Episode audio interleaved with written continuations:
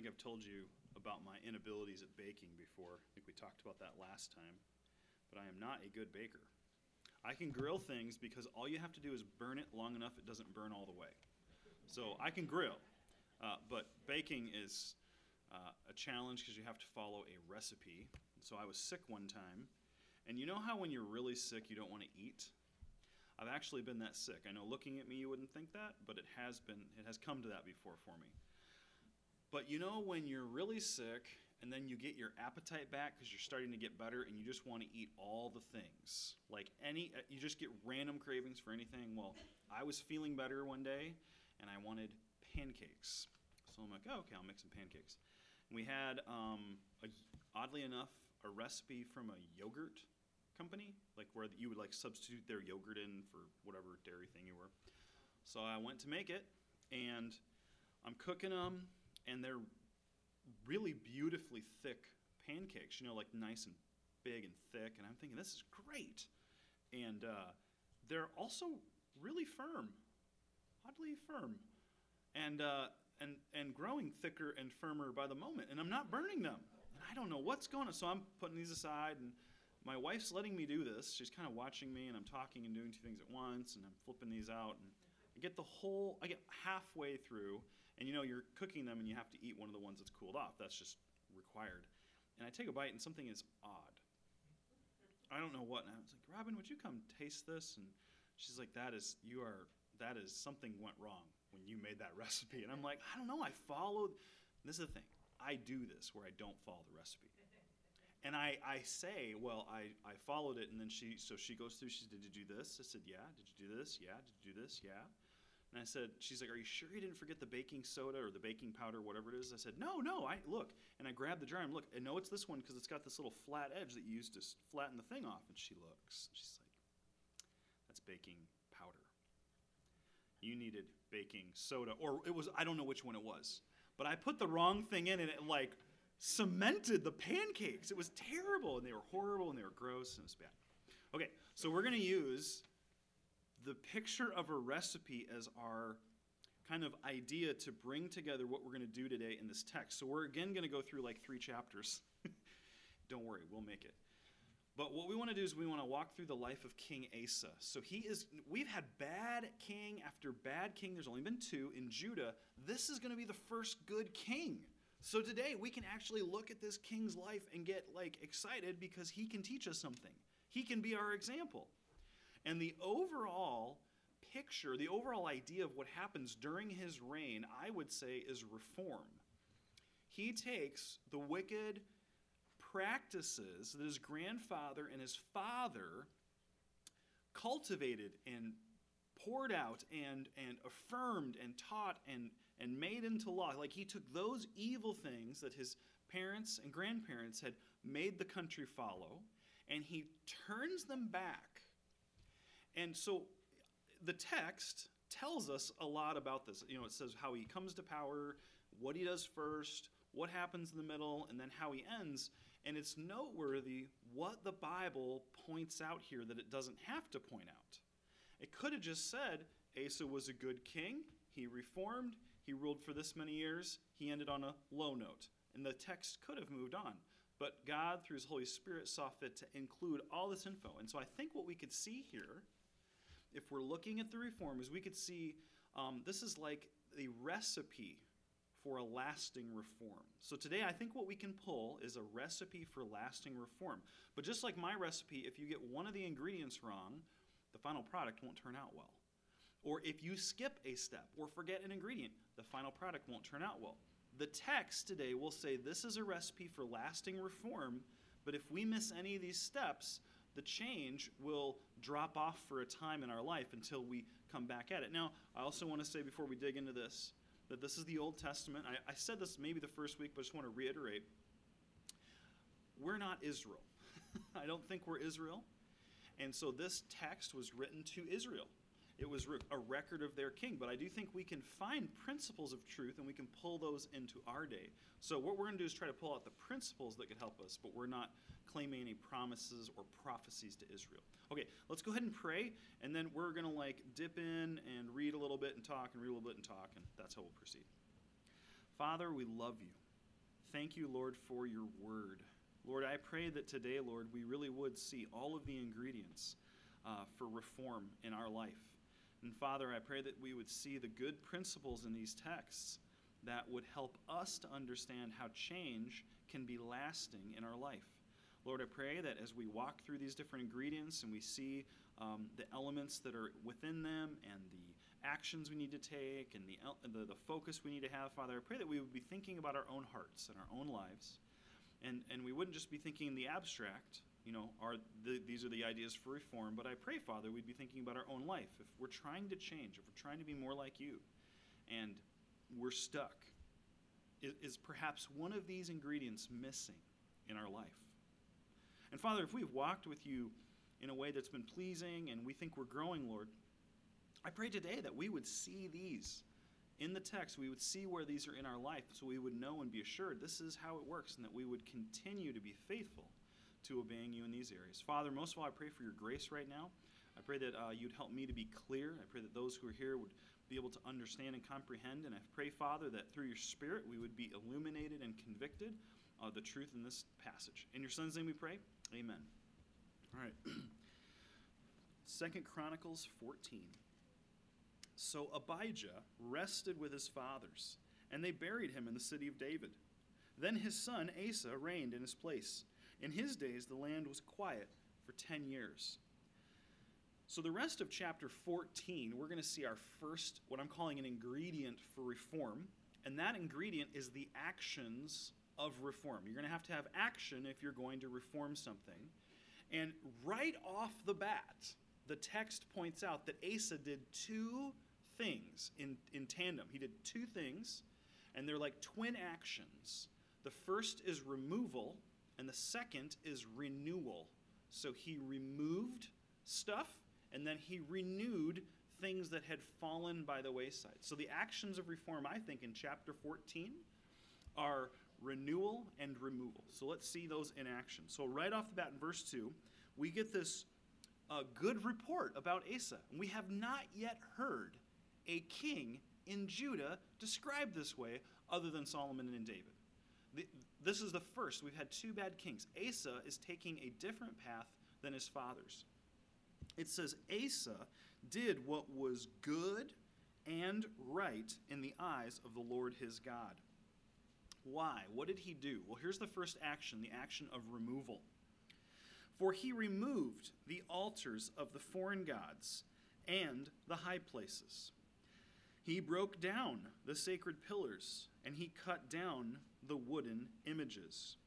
Now, if you skip down to verse 5, there's one more comment about removal. It says, He also removed the high places and the incense altars from all the cities of Judah, and the kingdom was quiet under him. So, the first task he sets his hand to when he inherits the throne is to go and find where idolatry is taking place and to destroy it and remove it from the land. He starts in Jerusalem, where the temple is. Now, remember, his father and grandfather, and actually his queen mother, had set up abominations in God's temple. Near the Holy of Holies, you would have had an altar to Baal or Molech or Asherah or whatever. And uh, I know one of his fathers, I think one of his fathers was into astrology, and so there were some of those symbols in there. And so here, Asa says, This is not right. I've read the law, I know what God requires, and this is sin. It needs to be removed. And that's the first thing the text points out. Now, the text could have pointed many things out, but it leads off with removal.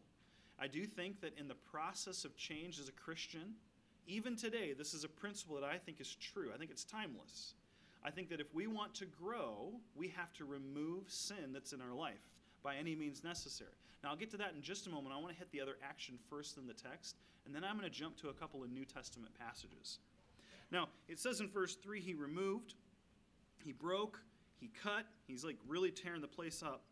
And then what did he do in its place in verse 4? It says, He commanded Judah to seek the Lord, the God of their fathers, and to observe the law and the commandment. So do you see, he removed something, but in its place, he said, we need to get back to obeying God's law and seeking God, not seeking these idols or these wicked gods. He doesn't just like take out the wickedness and then leave this vacuum, like an empty spot, an empty place. Um, it's like that story in the New Testament where they drive out a demon and nothing else comes in. I think it's a parable, and then seven more demons go in because there was no one inhabiting the house. It's like the same idea here. Asa's not content just to rid the idolatry, he knows there's a requirement that people are currently disobeying. And so he removes the wickedness and he renews the pattern of obedience that they were supposed to be following. Now, we don't follow the law. They were supposed to. That's how they interacted with God. Christ came, that all changed. But there's still the principle here that they're obeying God in the requirements God gave them when before they weren't. So the text is going to go on to say that this was a good reform. This this took place. This or this uh, was a lasting reform. So I think that anytime we want to change, it would be the same for us. We would want to remove sin, and then we would want to renew our walk with God in the requirements He has for us for daily obedience. So you don't have to flip here, but I'm just going to show you that I think this is true in the New Testament. So I'm going to flip over to Ephesians 4, and I just want to read a few verses here. Paul talking to these Christians says, you know, you should not live like a Gentile lives. You shouldn't live like an unbeliever. You should live out what God has done in your heart already. And so he says uh, in verse 17 of chapter 4, he says, I testify in the Lord that you should no longer walk like the Gentiles do. And he describes them. It's not a good description. And then down in verse 20, he says, but this is not the way you learned Christ. This is not how you got saved and came into knowledge and fellowship with God. What happened to you when that happened? It says, If indeed you have heard, like in the past, you heard of him, you were taught by him as the truth is in Jesus, that you already have put off concerning your former conduct the old man, that you are needing to be renewed in the spirit, and that you have put on a new man, a new person who's created in the likeness of God. You almost see the same idea.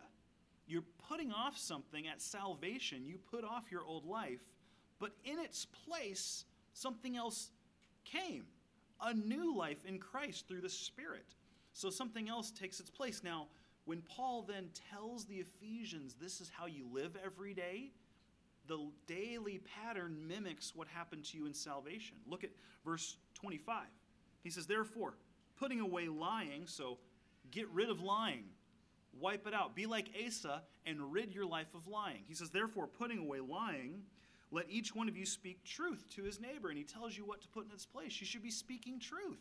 Then he talks about how your mind is renewed because you don't lie to each other because you're brothers and sisters in the congregation.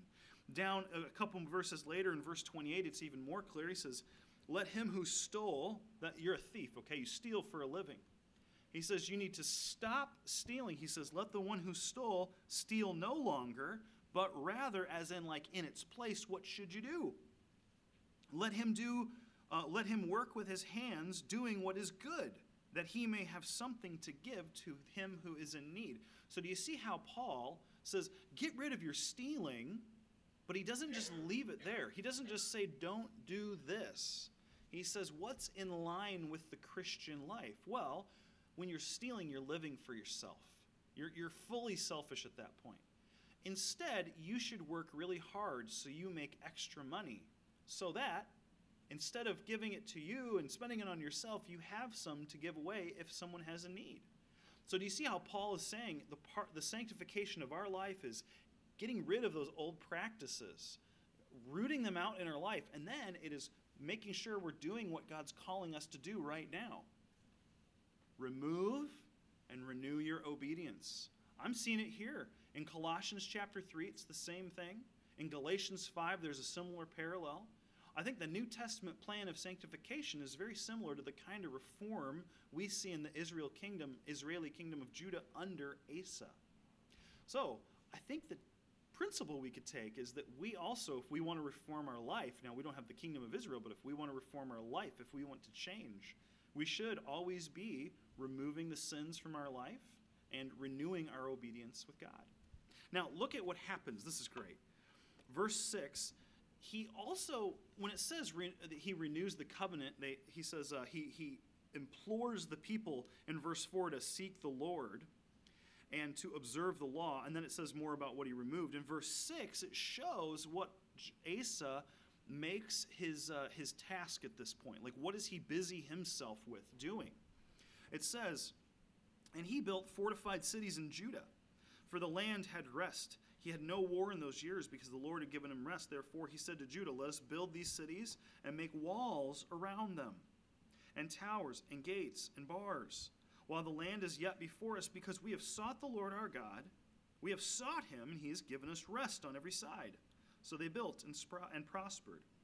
And Asa had an army of 300,000 from Judah who carried shields and spears, and from Benjamin 280,000 men who carried shields and drew bows, bows, and all were mighty men of valor. So he had an army of almost half a million. Half a million, 480,000. Now, it's really interesting that the text just kind of inserts that this he builds up these towns with walls and he kind of has this army that he's built up. Well, what was the responsibility of the king? The responsibility of the king was not to live the party lifestyle. It was not to indulge in his riches. It was not to take advantage of his position of power for himself. It was to do the duty of shepherding and watching over God's people. And so, what was one of the duties a king should do? He should have his defenses in his kingdom ready to go. And so, Asa removes the wickedness, he renews the covenant, and then he gets to work doing the tasks God called the king in Israel to do. I think that this is a really good picture of one of the ingredients of reform. There needs to be actions. You need to remove things, you need to renew things. Now, here comes a test. And this is a pretty big test, and it's neat because his father and his grandfather faced similar tests. They faced outside armies coming to invade. Now, watch how Asa handles this test. Verse 9 Then Zerah, the, the Ethiopian, came out against them with an army of a million men and 300 chariots, and he came to Mareshah.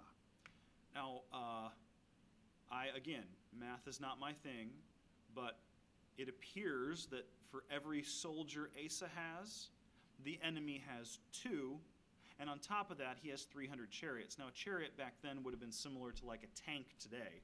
Um, when you have like a couple of horses and a giant armored cart coming at you with people with spears, and you're a foot soldier, you're not liking your odds at that point. It's not a, you know, no one's like, oh, you guys can take the infantry. I want to take the chariot because that's going to be the easy win. No one's doing that. So this was a formidable army, is what the text is pointing out. This is not like some little wimpy army that he could have squashed anyways when the children of Israel, when Judah's army sees these people coming, they know they're in trouble. They know this is bad. Now remember, these are the people who have come out of years of idolatry, years of trusting in idols that Abijah and Rehoboam had taught them to lean into, to trust towards for salvation, for, for being saved in situations. And here's Asa he starts the kingdom off. He says, We're not going to serve these gods. We're going to get rid of them, and we're going to start obeying, and we're going to build up the kingdom. And now he has his first test. What will they do? Will they stay true to Yahweh, to Jehovah, or will they turn back to their idols? Verse 10 So Asa went out against him, and they set out with the troops the battle in, uh, in the battle array at the valley of Zephaniah at Mareshah. Verse 11 And Asa cried out to the Lord his God. And he said, or and said, Lord, it is nothing for you to help, whether with the army or with those who have no power. Help us, O Lord our God, for we rest on you. And in your name we go against this multitude. O Lord, you are our God. Do not let man prevail against you. So Asa does the right thing and trusts in God. He calls out to God. Now, imagine the um, encouragement as a troop or the leadership you would experience as like an army person, like one of the warriors. And here's your king crying out to Jehovah, saying, We're your people, you're our God, Lord, help us to prevail. that was not just doing the right thing, that was leading in the right way with the right example to the people. And so God takes care of them. Verse 12 So the Lord struck the Ethiopians before Asa and Judah, and the Ethiopians fled. And Asa and his people who were with him pursued them to Gerar. So the Ethiopians were overthrown, and they could not recover, for they were broken before the Lord and his army, and they carried away much spoil. They defeated all the cities around Gerar. The fear of the Lord came upon them, and they plundered the cities, for there was exceedingly much spoil for them. They also attacked the livestock enclosures and carried off the sheep and the camels in abundance and returned to Jerusalem. So if you think about an army, there's always supply lines. Okay, if you have a million man army, how many goat burgers a day do those people need to eat? You know, or how many sheep burgers do you got to make for that army to keep them fed? Well, you got to bring all those flocks with you. And so when the army flees, the servants who are hanging out with the animals and the supplies, they're not they're not thinking they're going to hang around either. They're all out of there. And so when the when the Judah army comes over and wins and God gives them the victory, he also blesses them with a lot of loot and spoil from this. And so think of the people. Here they are. They had a test. They could have turned back to their idols, but they chose to continue the removal and stay renewed and trusting in God, and God took care of them. And He provided deliverance for them in a huge way. Well, let's think about our own lives.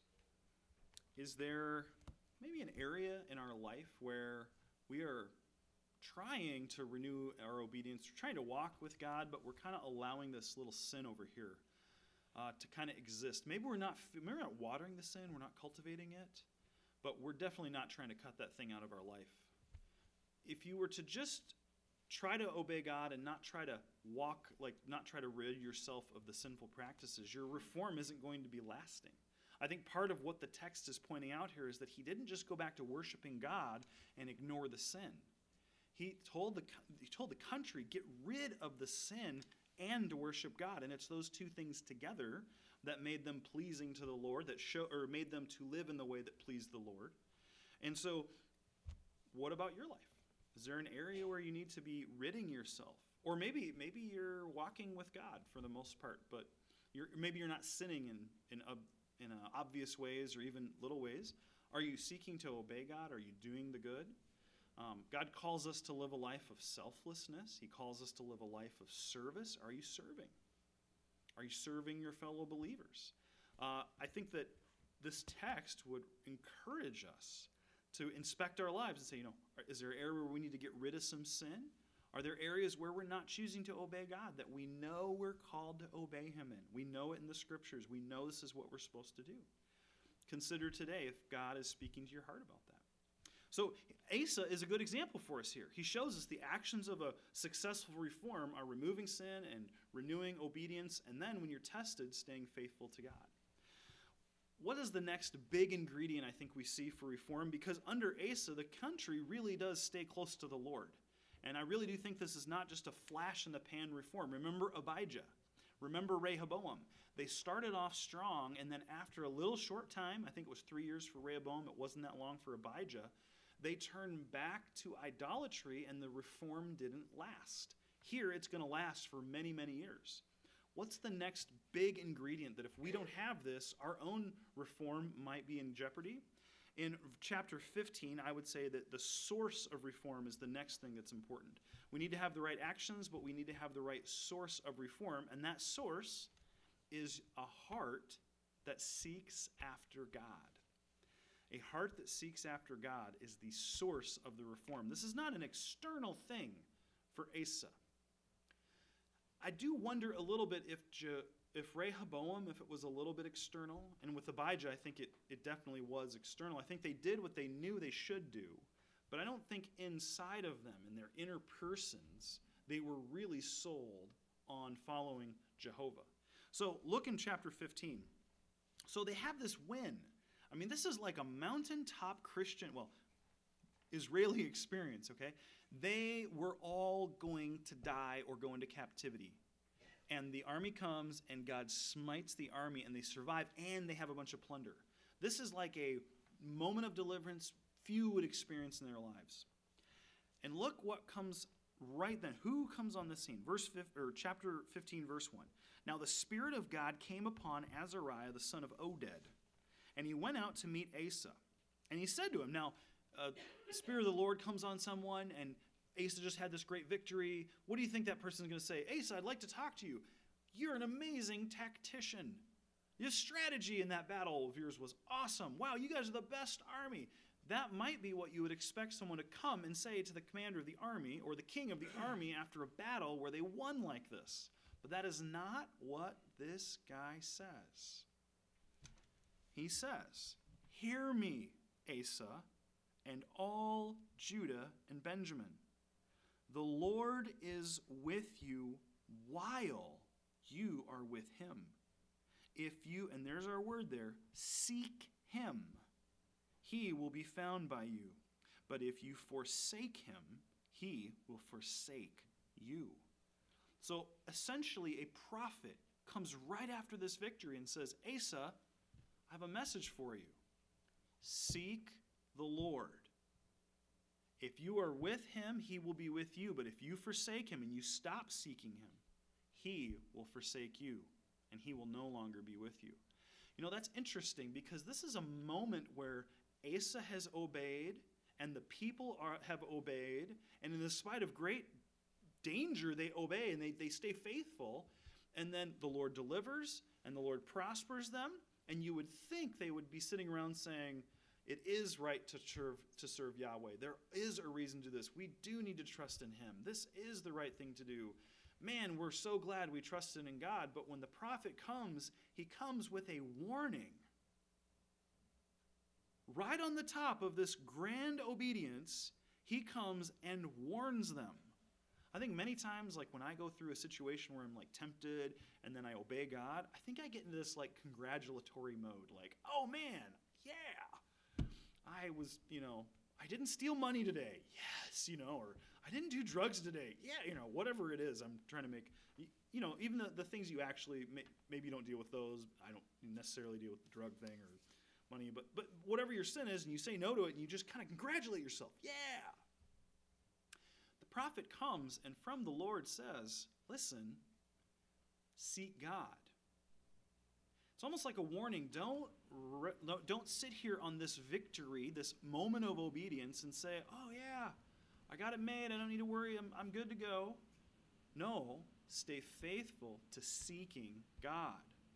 And so Asa doesn't doesn't respond like, you know, snarkily. Imagine like being a sports team, and you you beat this team that you never should have beat, and some some other uh, person from the stands comes up and says, "Hey, I just want to let you know that um, you need to keep practicing. You need to." You just need to work really hard. You need to be careful. Like they start warning you, you'd be like, "Who are you to lecture me? I just beat the best team in the world. Why are you talking to me like that?" So, but Asa doesn't have that heart. He's not prideful or arrogant. He is humble to God's word and he listens. Now, notice it says, For a long time, and this is where Azariah makes his point. He says, For a long time, Israel has been without the true God, without teaching priest, and without the law when they're in trouble, but when they were in trouble, they turned to the Lord, the God of Israel, and he sought and sought him, and he was found by them. And in those times there was no peace, and no one went out or anyone came in, but great turmoil was on the inhabitants of the land. So the nation nation was destroyed by nation and city by city, for God troubled them with adversity. But you be strong. Do not let your hands be weak, for your work shall be rewarded. He's encouraging Asa as the king not to give up like his dad did and like his grandpa did. He's saying, be faithful. Keep getting rid of the sin and keep renewing your walk with God and make sure you're obeying from your heart. He's essentially saying, make this thing real. Don't just be going through the motions. Don't just be doing it externally. Make sure this is real inside of you, that you really believe this, that you're really committed to Jehovah. You're not just doing this. And so Asa responds rightly. In verse 8, it says, When Asa heard these words, the prophecy of Oded the prophet, he took courage and what did he do? He continues the reform. He continues. The text says he removed, so that's like the fifth, fourth or fifth time we've seen removed, removed the abominable idols from the land of Judah and Benjamin. So now he's expanding the removal from not just the city and the towns surrounding it, but to all of Judah and Benjamin. He is really just wiping the idolatry out of the country all the way to the borders. It says, From the cities which, which he had taken on the mountains of Ephraim, and he restored the altar of the Lord that was before the vestibule of the Lord. Now, now before I said he renewed the, we need to renew because he renewed the covenant, but what does he do here? He renews God's altar. The worship of Yahweh, he brings it back. He makes it more, he continues to enhance it and keep the people driving toward obeying God. So you still see this remove sin and renew your walk with God his looks different because he's in Israel, we're in the New Testament, but it's the same principle, I believe. Goes on to say that then he gathered all Judah and Benjamin and those who dwelt with them from Ephraim and Manasseh and Simeon, for they came over to him in great numbers from Israel when they saw that the Lord their God was with them. So all the faithful uh, Israelites come down to here where they're actually following Yahweh or Jehovah. So they gathered together at Jerusalem in the third month, in the fifteenth year of the reign of Asa, and they offered to the Lord at that time seven hundred bulls and seven thousand sheep from the spoil that they had brought. Then they entered into a covenant to seek the Lord, the God of their fathers, with all their heart and all their soul. I think the second key ingredient here is that you're, you're changing for the Lord, is that you're seeking God from your heart, like a fully seeking Him from your heart. You're not just going through the motions. You're not just like, yeah, I know I should do this. Like, you long to know the Lord. You're committed to this. You're going to keep going no matter what. And this is Asa. This is Asa in, in this time in his reign. And, and they even said that whoever, verse 13, whoever would not seek the Lord, the God of Israel, was to be put to death, whether small or great, whether man or woman. Now, I don't think we need to enact that part of this because we're not in the covenant like the Old Testament. We have grace and the Lord, and Christ has come and died. So this is a little different situation. So if you're ridding yourself of sin and you have a fellow friend who's a sinner, I don't think this means you need to go off and uh, off them. Uh, this is the Old Testament covenant law. It's a different situation.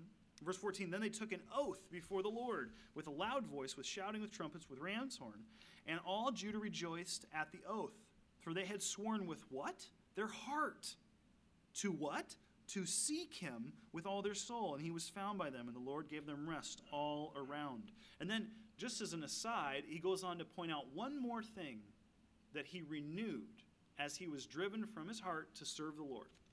It says, And he removed Ma'akah, the mother of Asa the king, from being the queen mother because she had made an obscene image of Asherah.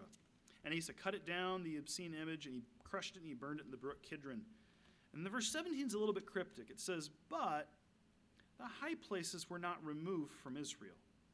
Nevertheless, and what is the key word here? The heart of Asa was loyal all his days. He also brought into the house of God the things that his father had dedicated, and he himself had dedicated with silver and gold and utensils, and there was no war until the 35th year of the reign of Asa. So I think the second key ingredient here is a heart seeking after God. The first are the, the actions. You have to be removing sin, you have to be renewing your walk with God. But the second key ingredient is that your heart has to seek God. You have to be doing this from the heart. Now, it says his heart was true to God all his days, and I do believe that's true. I think he ends, though, on a note of sin.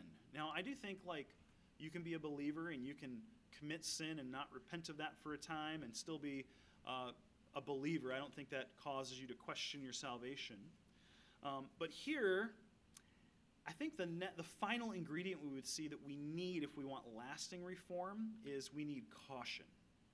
So we need the actions, we need the right heart, and we need caution. And I think here's where Asa becomes a negative, like a bad example.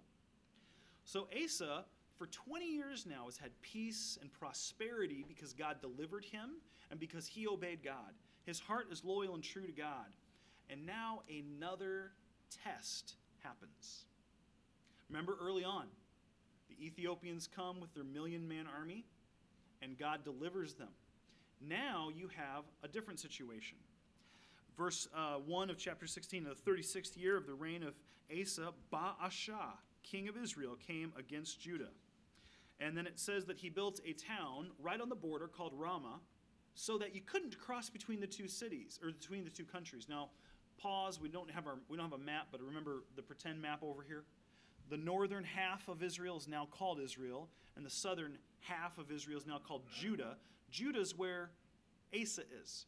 The king in the upper part of Israel, where the ten tribes are, Baasha, he gets tired of all these believers, like followers of Yahweh, we'll say, like uh, emigrating down to the southern kingdom. He doesn't like his people leaving. So he builds a war, like a, a, staging town on the border called Ramah. He puts a bunch of army there. He doesn't let anyone cross the border. It's kind of like the North Korean, South Korean border with all the troops. It kind of makes that in effect. He doesn't want people um, defecting over to that other country. And then he starts to get hostile. I mean, honestly, let's imagine this Canada, okay? Let's imagine that Canada builds a whole bunch of bases, military bases on our northern border. Okay? So you live in Minnesota and you find out that there's like a million Canadians on the border in tanks and jeeps. And trade with Canada has been going too well, let's say, okay? What do you think is going to happen? Why would Canada put all their troops right next to our border? Well, maybe they're going to invade. I mean, I think that's a logical inference. We would say, wow, they're amassing troops on the border. I wonder if they're just going to sit there and look across the border for fun, you know? No. you you know this is so Asa figures this out. He knows it's hostilities going on between the countries. He knows he's not letting people cross the border and he sees the army building up and he knows this guy's going to attack me. What happened when the Ethiopians attacked in chapter 13? 14. He called out to God. What happens this time? This time, he's not being cautious. He's not being careful to follow God. He's getting a little bit spiritually lazy, a little bit self centered, a little bit prideful, even maybe. And he takes matters into his own hands. It says, verse 2 Then Asa brought silver and gold from the treasuries in the house of the Lord and that king's house, and he sent them to Ben Hadad, uh, king of Syria, who dwelt in Damascus. Now I'm going to skip the whole next section, just tell you what happens for time's sake. So down here in the, in the south is where Asa is. Right here are the ten tribes. That's where Baasha is. You've got that border town with all the military. Asa down south says, This guy's going to attack me. I'm, I'm just going to deal with this myself. He sends um, a bunch of money all the way around this country up to the north to Syria. You know that old adage, the enemy of my enemy is my friend? Well, he didn't like the Syrians much, but he paid the Syrians in the north, he paid them. He said, Look, let's, be tr- let's have a treaty. You attack my enemy right here, please, up on the north border, and then he'll leave me. And Ben Hadad, who probably wanted to attack Israel anyway, said, So I get to do what I want to do, and you're going to pay me to do it? Yeah, I'll do that. And so Ben Hadad invades the northern part of the ten tribes, Israel's country. Now Baasha has to vacate that military border town he made, and he's got to go head north to take care of his own problem. And so Asa's thinking, ha! Stat- uh, strategist, I just totally won the day. I got this. I saved my people, no problem.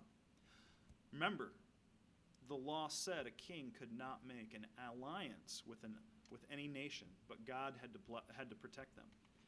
Asa didn't t- trust in God here. He didn't turn and cry out to God this time.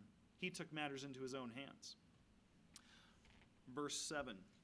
And at that time, Hanani, now I want to pause real quick. Remember, Ethiopian, Zerah comes. He goes and fights the battle. He wins. And then the man of God comes and gives him a warning. And how does he respond? Humbly and by trusting God and obeying.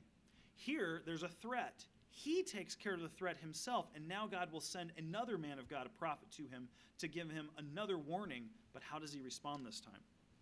So Hanani comes. He says, Hanani the seer came to Asa, king of Judah, and he said to him, Because you have relied on the king of Syria and have not relied on the Lord your God, therefore the army of the king of Syria has escaped from your hand. Now, he wasn't trying to fight the army of Syria. He was trying to keep from fighting the army of Israel. But God is saying, I would have given the army of Syria into your hand one day. But because you have disobeyed me, he's escaped you. Verse 8 Were the Ethiopians, you know, 20 years ago, were the Ethiopians in the Lubim not a huge army with very many chariots and horsemen? Yet because you relied on the Lord, he delivered you. Verse 9 For the eyes of the Lord run to and fro throughout the earth to show himself strong on those whose heart is loyal to him. You have done foolishly. Therefore, from now on, you shall have wars. Now, how does he respond? Man, this just reminds me of myself when people rebuke me. I have a friend come up to me and tell me I'm sinning, and I, I rarely um, my first response is, "Well, thank you for pointing out my faults to me, brother. I'm so thankful you did that. That was very helpful." I, I, I look at this and I think, "Oh, I'm like Asa a lot of the time. Maybe maybe you can identify with that. You know, someone goes to correct you, and you just get ticked off at them. Look at what Asa did. Then Asa was angry with the seer or the prophet, we might say, and he put him in prison. Now, I've never put someone in prison for giving me, you know, critique of my character, but that's what Asa does. For he was enraged at him because of this. And Asa oppressed some of the people at that time. Asa really gets indulgent here, gets very self focused and prideful. And he begins becoming his own king, doing what he wants, and not trusting in the Lord. And so at this time, he will never have peace again in his kingdom. The final five years of his life are, are years of war. He, all that peace he had was because he was obeying God. Now, as he sins and doesn't turn from his sin, he faces war after war after battle after battle. And then it, even, it gets even worse. Verse 11 Note the acts of Asa, first and last, are written in the book of the kings of Judah and Israel. That'd be like First Kings or Second Kings. And in the ninth year, the 39th year of his reign, Asa became diseased in his feet. So this is his last two years now. For three years, he's had war, and now the next two years, he'll have war and a foot disease. He became diseased in his feet, and his malady was severe, yet his disease did not, in his disease, he did not seek the Lord, but he sought the physicians. Now, I want to say I don't think it's wrong to go to a physician at all. I don't think that's what it's saying. I think it's saying he tried to solve the problem. It wasn't like he was unaware of it. I mean, he was going to the doctor, but he would not seek the Lord. I think there's something going on here with Asa. I think he's mad at God, maybe. I don't know. He's, he's unwilling to submit to God and do what God wants. Even in this situation, he will not humble himself and turn to God. Verse 13 So Asa rested with his fathers. He died in the 41st year of his reign. They buried him in his own tomb, which he had made for himself in the city of David. And they laid him in a bed which was filled with spices and various ingredients prepared with mixtures of ointments. And they made a very great burning for him. If we're going to change, you know, when we're walking with the Lord, we're going to face temptation to sin. And if we allow sin to remain in our life, we will not persistently change. We'll just stagnate. If we attempt to rid our lives of sin, but we don't renew our obedience in God, we just want to not sin and just kind of do our own thing, well, we're actually still sinning at that point. We need to say, what are the things God is asking me as a Christian in 2018? What am I supposed to be doing? What is the instruction to me from God's Word? And if we are unwilling to push forward and renew that obedience, we won't have lasting change. If we decide that we want to change, but we're not truly in our heart desiring it, we're just doing it because we feel pressure from other people, or we think this is what we're supposed to do, or, well, people in my church would think this, then it'll never persist because we're not truly changing because we know we ought to. We're changing because of pressure. We're changing because we want to look a certain way. We're changing because we want to fit in with church people. We're not truly changing from our heart. So you need to remove the sin and renew our obedience. We need those actions. But when we do those, it has to be from our heart. But when we're doing that and God is blessing and we're obeying Him, we can never let our guard down against temptation. The temptation to sin is ever present. The temptation from our flesh is always with us. And so you can never really coast. You never really sit back and relax. You always have to be on guard against sin. And today, Asa is a good example of those first two ingredients to the recipe. But his recipe for reform only went so far because the last ingredient, being cautious and careful, watchful in our walk, he, he kind of abandoned that one and just gave up near the end. So think about your own life. Is there an area where God is calling you to obey him that you're not? If you want true change, you need to obey. Is there an area in your life where God is just clearly convicting you this is sin, you know it's sin, and you're not doing anything about it, if you're unwilling to do anything about it, you'll not have true change. And if you're only going to do this stuff to please other people so you look good, I give you a year. Maybe more. Maybe you're really disciplined and you can you can put on looks for people for longer. but it's not true change because it's not coming from who you are inside, from your heart, from your mind, from your inner person. So today, ask yourself is God dealing with some sin? Is God dealing with some uh, matter of obedience? Is God dealing with your heart? And those of you who you, you think, I think I'm doing all those things, this is a warning, a friendly, loving warning from God's word to continue being cautious in your walk with God. Never let your guard down. You know, Satan doesn't ever stop trying to get us to sin. Never stops trying to get us to sin. So we need to always be vigilant to walk or watch our walk with him. Let's pray. Father, we love you. Thank you, Lord, for your grace in our life. Thank you for the mercy that you show us. Thank you, Father, for sending your Son to die on the cross to pay for sin in our life. Lord, thank you that He's already dealt with any sin we've realized this morning we're committing, any sin that this text has brought up.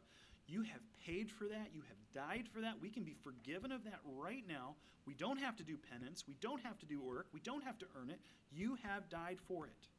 You have taken care of it, Father. All we have to do is turn and receive your forgiveness and then walk in this new life you've already given us. Walk in line with that. Father, pray for us this week that you would encourage us with this.